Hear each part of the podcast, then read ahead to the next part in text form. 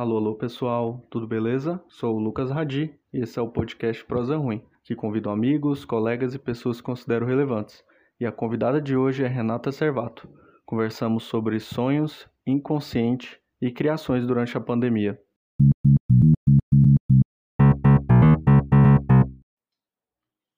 Olá. Oi. É, Para a gente começar, eu queria que você se apresentasse. Beleza, então, para quem não me conhece, meu nome é Renata. Conheço o Lucas há um tempinho, mas nos aproximamos desde o ano passado, porque resolvemos formar uma banda, né? Então somos parceiros de banda e também colegas de profissão, né? Assim como o Lucas, eu sou professora, sou da área de letras. Eu me formei em 2018, atualmente estou no programa de mestrado da UFG, também na área de letras. E é isso, sou pesquisadora, área de estudos literários, especificamente estudos comparados e autorais.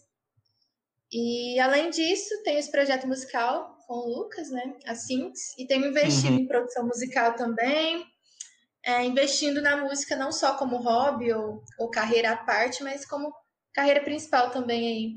Muito massa, porque uh, não é a primeira vez que a gente fala desse tema, né? Ele é um tema recorrente para a gente é, é, enquanto banda, enquanto amigos, né? A gente gosta de falar desse tema. E assim, o que me, te, o que me deu vontade de falar sobre o tema, é, além das nossas conversas, assim, eu, eu diria que o, o, start foi um episódio de Avatar. Que é. eu, eu tô reassistindo, né, Avatar, depois de, de adulto. Eu assisti quando eu era criança e agora eu tô reassistindo. E um episódio da terceira temporada, ele vai enfrentar o Senhor do Fogo e ele começa a ter muitos sonhos com o Senhor do Fogo. E sempre ele se dava mal nos sonhos. Então, tipo assim, obviamente tinha a ver com as inseguranças dele e tudo mais. E então eu pensei, cara, o, o sonho ele é um tema muito doido para a gente falar. Né? Ele tem muita coisa para gente, a gente explorar e para a gente ouvir pessoas falando. Então esse episódio teve essa importância para mim. E também por conta do lance da pandemia, né? Muita gente está tendo uns sonhos extremamente pirados. Então eu queria Sim. saber, assim, você teve algum sonho doido durante essa quarentena? Então, é engraçado, né? Porque a gente já tá há tanto tempo na, na quarentena que tem muita coisa que provavelmente foi bem, assim, inusitada. Foi, tipo, sonho doido. E eu não vou lembrar agora, porque nem tudo eu registrei. Registrei algumas coisas, alguns sonhos. Mas, uhum. assim, para falar de mais recente, há duas noites mesmo eu tive um sonho que foi, foi engraçado, foi, eu considerei doido, porque foi um sonho que misturou muito a realidade com a ficção. E eu não quero deixar a imagem aqui de que eu seja otaku, pois não sou, mas esse sonho houve uma mistura entre o um ambiente de, de anime com um ambiente real, saca? E foi muito estranho, porque eu observava tudo, era como se ao mesmo tempo eu estivesse num mundo físico e no mundo de, de animação, saca? E aí eu vi lutinhas acontecerem com pessoas que não eram necessariamente reais, não era carne humana ali. E foi engraçado, assim, na verdade é algo recorrente em mim, não só durante a, a quarentena, mas eu, sei, eu tenho uma tendência a sonhar com coisas que são difíceis, assim, de, de tirar um, um sentido lógico facilmente, sabe? Exige uma interpretação dos símbolos ali. Então, geralmente, meus sonhos vão para esse campo bem fictício mesmo, misturado com o real, sabe? Uhum. E você tem assistido muito anime? eu não tenho assistido muito anime. Isso que eu achei interessante, sabe? Durante essa, essa pandemia, inclusive, eu não assisti anime. Tem muito tempo que eu não acompanho e tal. É, o último que eu vi foi, foi assim... É, eu reassisti Death Note, mas, assim, tem muito, uns dois anos já. Então... Uhum eu não sei, às vezes eu ent acabo entrando em contato com o anime pelos posts que a gente vê na timeline, né, no Twitter e tal. Mas não é, não é algo presente, assim, sabe? Então, eu achei inusitado por isso. Que doideira. Eu, eu, eu no começo dessa quarentena, é, foi o único sonho, assim, pirado que eu tive, que eu sonhei com um amigo que já faleceu. E nesse sonho, uhum. ele estava vivo. E assim, é, infelizmente ele, ele morreu de, de, uma maneira meio trágica, né? Ele foi assassinado. No sonho ele estava vivo e ele tentava voltar a estudar. Nossa. Era meu amigo Gustavo, ele tentava voltar a estudar. isso me, impactava muito porque dentro do sonho ele fazia de tudo para tentar estudar. A gente estava na escola que a gente estudava, né, na época, é, na escola que eu cresci. E aí ele tentava voltar a estudar e os professores impediam ele de voltar a estudar. E, esse, e eu acordei desse sonho assim em choque, porque triste, foi tudo né? muito, sim, foi tudo muito real, muito contextualizado. Foi um sonho.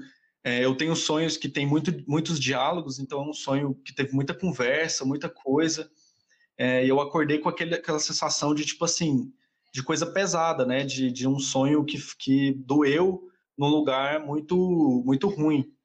E aí eu lembro de que no, no mesmo dia, na timeline, a, a, Débora Lopes, né, que é uma jornalista que era do, da, da Vice, estava querendo saber aí de, de pessoas que estavam tendo sonhos loucos. E aí eu lembro de ter dado uma entrevista para ela sobre, sobre esse tema. Saiu um artigo da Vice em que eu falei desse, desse sonho. Inclusive, eu vou deixar para quem quiser dar uma lida no artigo, eu vou deixar é, na descrição.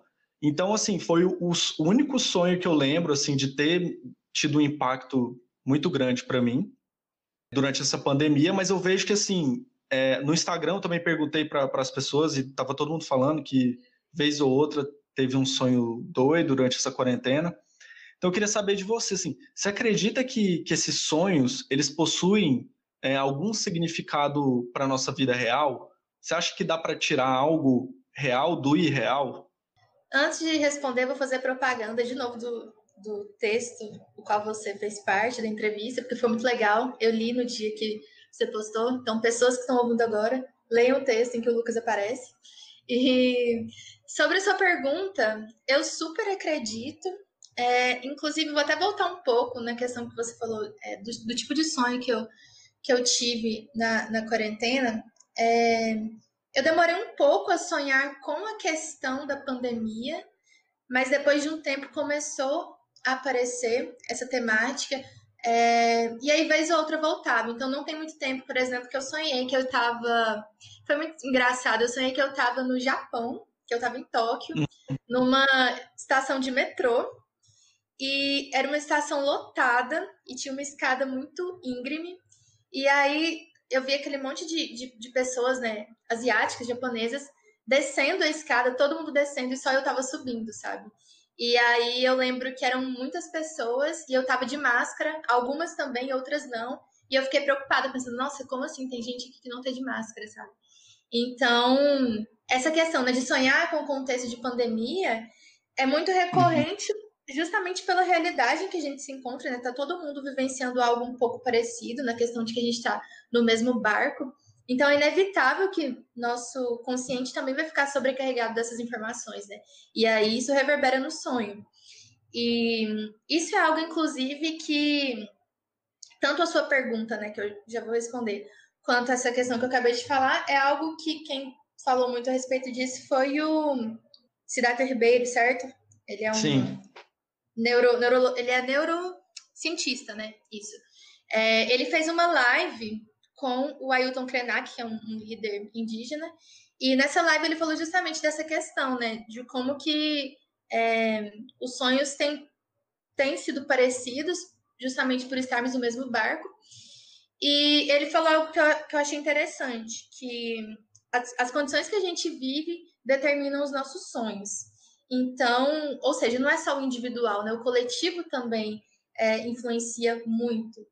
E depois dessa fala, o Krenak diz o seguinte, que caçadores sonham de um jeito, agricultores sonham de outro. Então, assim, é, é o que eu falei, né? O contexto em que a gente está vai, vai determinar, uhum. somado à nossa realidade individual também, né?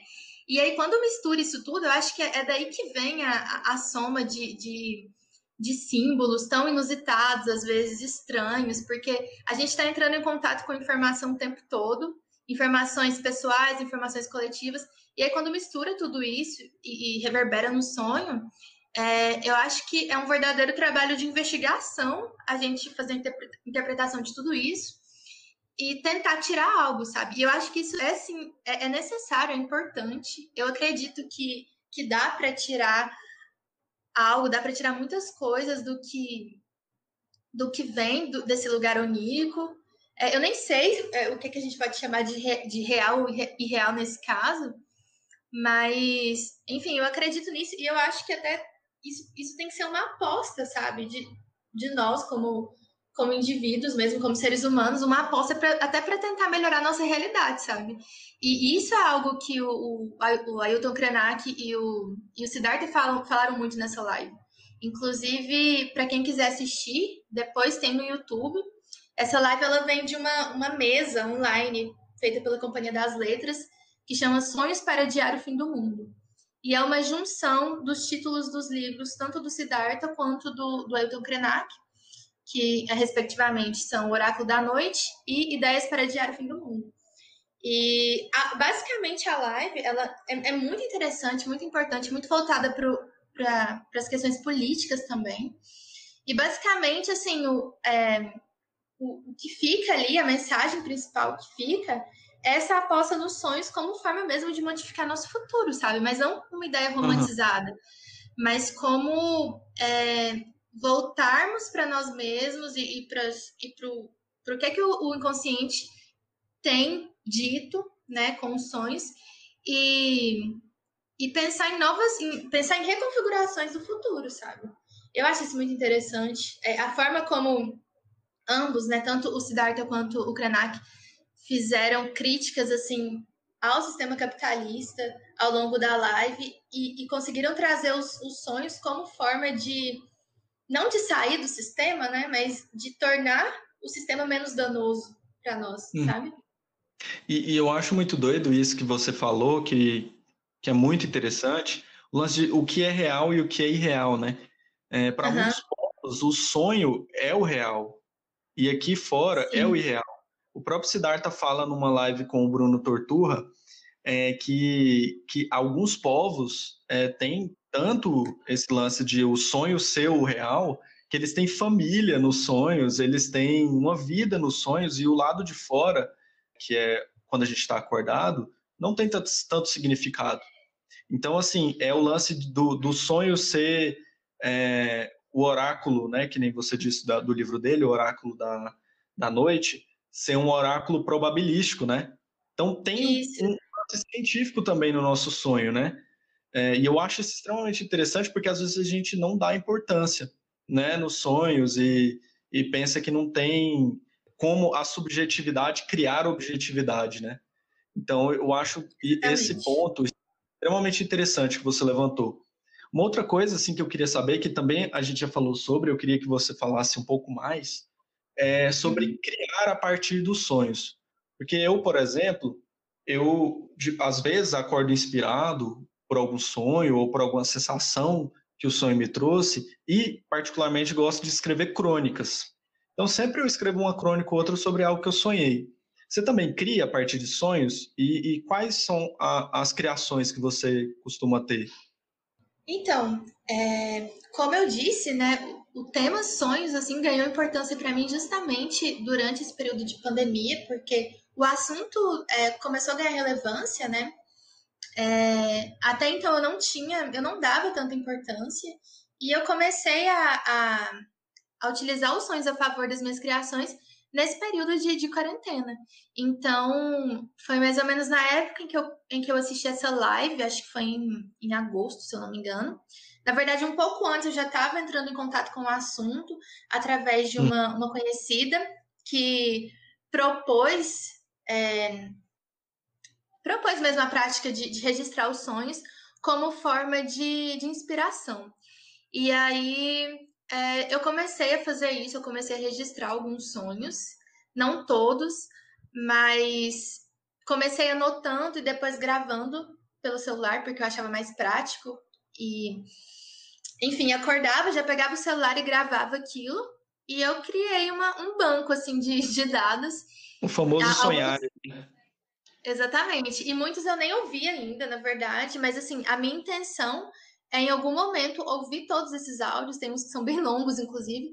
E tentar tirar algo disso, sabe? Porque, às vezes, nem, nem é, por exemplo, pegar exatamente o que rolou no sonho, mas é o que eu falei, né? Fazer uma investigação dos símbolos que ele aparecem e usar uhum. ao meu favor, né? No meu caso, que eu escrevo é, letras, né? Mais é composições, mas vez ou outra eu escrevo poemas ou outros textos em prosa, assim.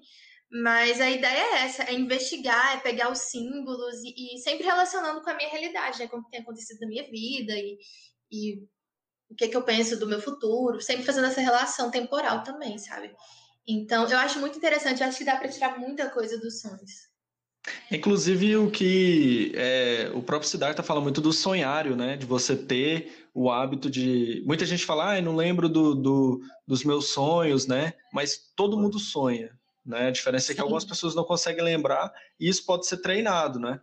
Pelo que a gente vê Exato. nesses estudos, dá para ser treinado e que nem você falou, né? Dá para você tirar diagnósticos, é, nortes interpretativos. Tipo assim, cara, dá para você perceber através dos seus sonhos os seus desejos e os seus medos. É, é, frequentemente, se você tem medo de alguma coisa, provavelmente vai aparecer nos seus sonhos, né? E se você deseja uhum. muito algo, também. Tanto que tem muita gente durante essa pandemia sonhando com festa, com viagem, com praia, porque, tipo, tem a ver com um desejo muito forte que a gente tem, né? Exato. Inclusive, é, é os sonhos é, é um tópico muito interessante para psicanálise, justamente por isso, né? É, tem muitos psicanalistas que, que, sei lá, que pedem que os, os pacientes levem seus sonhos para para que a interpretação dessas, desses símbolos que aparecem aí, né, que vem do inconsciente, ajudem na análise, né, no, no, processo de análise de cada um, justamente por revelar desejos, às vezes revela trauma, né, medo, como você disse. Uhum. E, e, é doido porque, assim, eu acho que a, a, a, tecnologia, ela tá afetando a gente de alguma forma nesse sentido, né? É, uhum. E eu acho que principalmente por conta da, da gente estar tá sempre procurando algo novo, na, que nem você falou, né? Às vezes aparece uma coisa ou outra na timeline, a gente acaba sonhando com isso. Isso mostra talvez um pouco do que a gente está procurando na timeline e impede a gente de dormir muitas vezes. Então, às vezes eu vou deitar para dormir e eu fico com o celular ligado na minha cara. Sendo Sim. que aquela luz impede de, de criar é, melatonina e eu não consigo dormir por causa disso. Então, tipo, é, um, é uma faca de dois gumes e isso é muito doido, porque a gente dorme cada vez menos, aí por N motivos, né? Por conta de rotina, trabalho ou estilo de vida, e isso afeta. Mas assim, você acha que isso tem algum efeito criativamente? Você já sentiu que talvez o fato de você dormir menos ou mais te afeta criativamente? Nossa, eu sinto que sim. É, principalmente, eu acho que essas questões de, de corpo têm me, tem me tocado muito ultimamente. Eu ando pensando muito sobre a importância do cuidado com o corpo para a qualidade de vida em si, né? Também acho que quando a gente uhum. deixa de ser, de ser jovem, adolescente, a gente passa a pensar mais nessas coisas, né? Então, isso é algo que o Siddhartha fala na live, inclusive, né? É, ter um, uma boa noite de sono influencia diretamente no sonho e se você vai lembrar dele ou não, né? Então, por exemplo, eu quando eu durmo pouco, é, às vezes no dia seguinte eu fico muito ligada, tipo no 12, assim. Mas aí mais com, com o chegar da tarde eu vou começando a sentir, meu corpo sente, eu fico estressada. E aí, consequentemente, minha, minhas. Não vou dizer produtividade no sentido ruim da palavra, né, que tá em alta aí, mas consequentemente, uhum. quando a gente dorme mal, é, vai afetar a forma que a gente produz, né? Porque você fica cansado, você não tá com a mesma energia para se dedicar ao que quer que seja, né? E isso é, é algo muito interessante que o, que o Siddhartha fala, né? Esse, esse não prestar atenção nos sonhos, ele, ele, ele caminha muito com a, com a individualidade também, né? É, as pessoas, né? O mundo moderno, de, desde, desde a modernidade, né? O, é, o padrão de vida muito voltado para o uhum. individual, é, consequentemente, tira a importância de coisas que, que são básica, se a gente for parar para pensar. Né? Uma boa noite de sono é, é, algo básico, é algo essencial. E, consequentemente, o sonhar também, né? Se a gente for seguir nessa perspectiva de que é possível projetar um, futuro melhor a partir dos sonhos, né? Uhum. Então, tá tudo interligado. E, e, isso é doido porque existe um sentido pra gente sonhar, né, velho? É, é, inclusive em questão da nossa memória, né?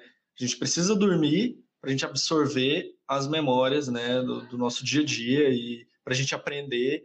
É, então, o sono ele é extremamente importante. Eu, durante uns bons anos da minha vida, eu fiz cursinho, né? Você também fez uhum. cursinho?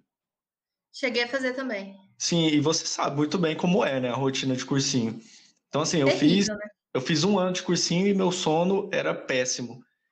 E hoje em dia, olhando para esse ano da minha vida, eu percebo que eu não, eu não tive nenhum sonho marcante, justamente por isso, porque eu dormia pouco, é, acordava cedo, dormia tarde, e isso, assim, fudeu com a minha, com a minha cabeça, sabe? Com o meu corpo. Então, é, depois de uns anos, tipo, hoje em dia, eu tento fazer é, diferente. Por exemplo, acho que a gente já até conversou sobre isso, sobre meditação, né? Sim. E a meditação tem me ajudado. Você já tentou fazer algo do tipo? A meditação como forma de ajudar no sono e a sonhar, você disse? É, tipo, a meditação como um meio de você acessar esses lugares. Porque eu, por exemplo, é, eu, eu tenho meditado de pouco tempo para cá, né? Eu até fiz um episódio sobre meditação e, assim, me ajudou bastante no, no lance da criatividade, em acessar o inconsciente, essas coisas. Eu queria saber se você já uhum. tentou fazer algo do tipo, se você consegue, quais são as dificuldades, se tem dificuldades, como é que é esse lance para você? Então, acho interessante essa, essa relação, inclusive porque também, né, a meditação ela veio para mim, ela ganhou força justamente nesse período de pandemia, também por influência de, de uma pessoa que, a mesma pessoa que me influenciou a prestar mais atenção nos sonhos. Uhum. E, inclusive, teve uma época que eu estava realmente pesquisando muito, né, sobre o que, que as pessoas falavam sobre os sonhos e tal. E eu encontrei um, um mini documentário, assim, no YouTube, que mostrava o estilo de vida de alguns de alguns monges, eu não sei especificamente o nome desse povo, mas é, existem esses povos que têm o hábito de, de tentar acessar os sonhos de forma consciente, o mais consciente possível, sabe? E uhum. então é, é, está totalmente presente ali dentro do sonho. E é algo que eles levam muito a sério, mas eu não tenho muita propriedade para falar, porque eu assisti o vídeo tem muito tempo, mas eu achei muito interessante. E a, a, meditação me interessa muito, assim, eu não faço tanto quanto eu gostaria, mas assim, quando eu sinto que, eu, que o meu corpo está precisando muito, eu faço com a ajuda de aplicativo e tal, mas assim, eu tenho vontade de, de estudar a fundo, porque pelo que eu já li, existem técnicas, né? É, é um estudo realmente, então existem as técnicas, técnicas que você aprende para fazer isso, né? Para acessar um, um estado assim de, não sei se eu posso chamar inconsciente, mas ou quase isso, que eu acho interessantíssimo e eu tenho vontade de, de acessar esse lugar, sabe? Mas eu nunca, é. nunca cheguei perto disso. É, não, e, e, e, é um hábito, né? A gente tem que criar no dia a dia e tal. Então, assim, no começo eu senti uma dificuldade tremenda quando eu sentava para meditar, porque é, eu, eu, não, eu não tinha foco, eu não, eu não conseguia ficar imerso naquilo. E aí foi quando eu fui pesquisar, a gente teve essa conversa também uma vez, é que não existe só um tipo de meditação, né? Então eu fui descobrir qual tipo de meditação era melhor para mim e eu descobri o de atenção plena, é, uhum. no qual eu fico prestando atenção só na minha respiração, é, tento evitar pensar em coisas além da minha própria respiração e me ajudou bastante, principalmente quando eu estou querendo pegar no sono. Se eu medito, eu consigo pegar com mais facilidade. Então é uma prática que inclusive ajuda bastante quem quem quer ter uma noite melhor de sono ou coisas do tipo. Então acho que vale a pena tentar. E eu, outra coisa que, que eu acho interessante é que na cultura pop eles, eles aproveitam bastante isso, né? Do, do tema Sim. dos sonhos. A Alice no País das Maravilhas é um, é um exemplo, né? De, de um lugar irreal. É, a origem do, do, do Christopher Nolan então, assim, a gente tem aporte, é, inclusive artístico, né, para falar sobre o tema. Músicas também. Muito comum, realmente. É, o campo onírico, né? Engraçado, né? O próprio gênero musical que a gente que a gente trabalha, né, com a banda né, o dream pop, né? Vem desse desse lugar que transforma a ideia de sonho é, no, no gênero em si, né? Na forma de tocar, no, no na, os acordes que você escolhe dão esse esse, essa característica onírica. Então, engraçado como que existe a transposição do conceito para diversos tipos de arte, inclusive na forma de tocar um instrumento, na forma de cantar, no efeito que você vai colocar e tudo mais. Então, realmente é um campo assim que, que foi fértil para muitos segmentos, né? Que é, né, inclusive. Sim, e, e muito interessante você falar disso. Para quem não conhece, inclusive, aí tem bandas incríveis de dream pop, procurem. É, é um, um, gênero musical lindo, e muito, muito especial. E eu acho que eu não poderia estar tocando outra coisa além disso hoje em dia.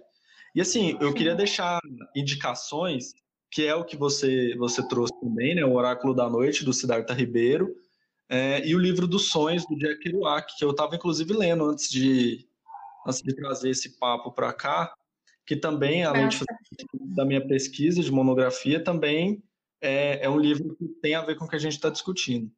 E assim, caminhando mais para o final da nossa conversa, que é um momento muito importante desse podcast, no qual eu te faço uma pergunta muito importante, que é o Mistérios da Humanidade.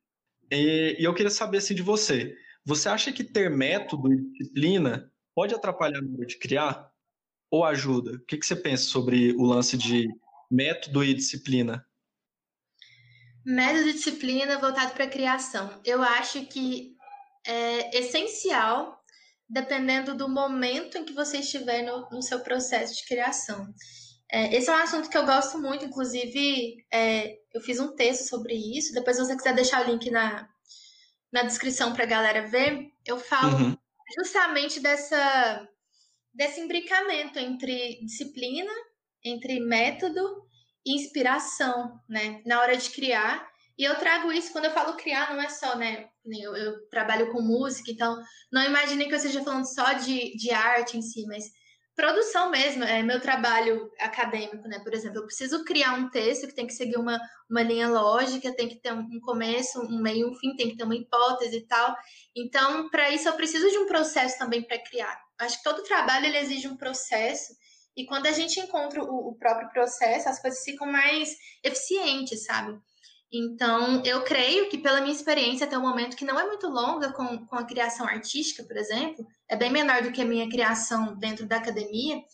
É, falando agora da criação artística, eu já percebi que, que é, procurar por um processo próprio, onde eu consigo mesclar o momento de, de disciplina em um momento mais solto, digamos assim, eu acho que tem sido muito interessante e tem gerado bons resultados, sabe? Então, um exemplo assim, para para que vocês possam visualizar né, o que eu estou dizendo. Não é, não é como se eu fosse é, determinar uma faixa de tempo, por exemplo, ah, das 14 às 17 horas eu tenho que conseguir escrever tal letra, vou seguir esse método aqui. Não, mas é me dar um dia e falar assim: se hoje sair um verso de uma música, massa. Se não sair, ok, eu vou tentar outro dia, sabe? E no momento em que eu sentar para criar, é, eu tenho meu, o meu espaço do jeito que eu gosto, sabe? Eu tenho, às vezes, uma vela perfumada, um incenso. É, minha mesa tá de um jeito que, que eu conheço, que eu gosto, sabe? Então, é um método próprio que tem muito a ver comigo, muito pessoal. Muito diferente daquela ideia de, ah, é, sigam tal receita que você vai conseguir produzir tal coisa.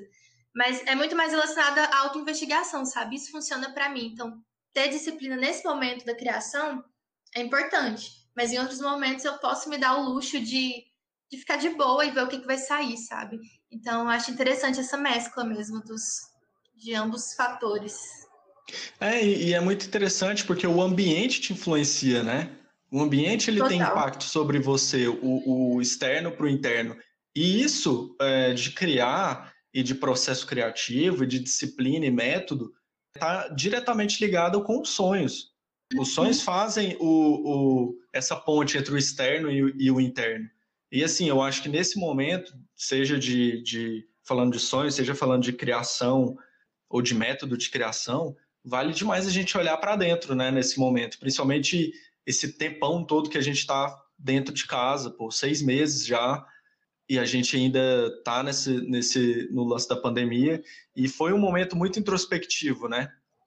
Então eu acho que cada vez mais isso da gente olhar para dentro, olhar para si, pode ser que a gente colha algum fruto. A gente não sabe se é bom ou se é ruim, mas eu acho que pode sair algo daí. Então, eu acho, eu acho que, que, vale a pena é tentar, né? Vale a pena tentar, esse é o ponto. Inclusive, é algo que, de novo, né? Tô citando muito o Siddhartha, mas é porque é muito interessante o trabalho que ele faz. E ele cita né, a importância de resgatar essa, essa capacidade de sonhar. Então, ele dá até algumas dicas, né, alguns métodos, que é, às vezes, coisas que realmente influenciam. Isso é comprovado cientificamente, né? É, uhum. alimentação muito pesada antes de dormir influencia uma, uma noite de sono, consequentemente, pode ser que você não se lembre do que sonhou. Então, é interessante, né? Sei lá, ir para a cama mais leve e evitar realmente celular, às vezes substituir pela meditação. É interessante. É, ter um caderninho ali do lado para anotar algumas coisas e, enfim, tem, tem práticas que ajudam. Principalmente para a gente que trabalha com essa área bem criativa, né? A gente precisa Sim. ter esse, é, essa pegada de, de olhar os significados e os símbolos. Então, eu acho que esse papo ele tem mais uma coisa, inclusive, é, eu te chamei para esse papo porque a gente já falou sobre isso várias vezes, mas também porque eu, eu acho que você, assim como eu, tem muito essa sensibilidade de olhar para si e de tentar descobrir os símbolos e tentar ouvir um pouco mais o inconsciente. E eu queria te, te agradecer assim, por você ter topado. Então, valeu agradeço, mesmo por, por você ter topado. Espero que role mais vezes. E valeu mesmo. Valeu, Lucas. Eu fiquei muito feliz. É, é, nossos papos são sempre muito legais, muito produtivos eu acho que vale a pena a gente fazer mais parcerias aí nesse sentido, né? De, de comunicar e, e, e explanar para outras pessoas ouvirem também. E eu acho que engraçado que isso que você está fazendo de trazer esse tema é muito importante, trazer isso para um podcast, né? É, fazer as pessoas ouvirem, porque é importante também tentar colocar para fora esses sonhos, é compartilhar com pessoas com quem você tem certa intimidade, com quem você confia e tal, até para pedir ajuda para interpretar esses símbolos que aparecem, sabe? Então, o ato de externalizar os sonhos pode, pode ajudar muito. Às vezes você não entende algo que aparece ali, mas alguém de fora é, pode ajudar. Então, acho interessante fazer essa prática também, né? Não só de tentar lembrar, mas de tentar realmente interpretar o que vem e pedir ajuda para os amigos, enfim. Acho que é, é uma dica boa aí para quem for ouvir a gente. Sim, e é aquele lance, não ter medo de falar sobre as suas inseguranças, né? É entender que é muito uhum. difícil, às vezes, a gente falar sobre temas sensíveis, mas eu acho que quando a gente dialoga, quando a gente tira de dentro e coloca isso para fora, pode ser que fique menos difícil de lidar com essas coisas. Então, eu acho é. que esse tema tem essa pegada nesse sentido.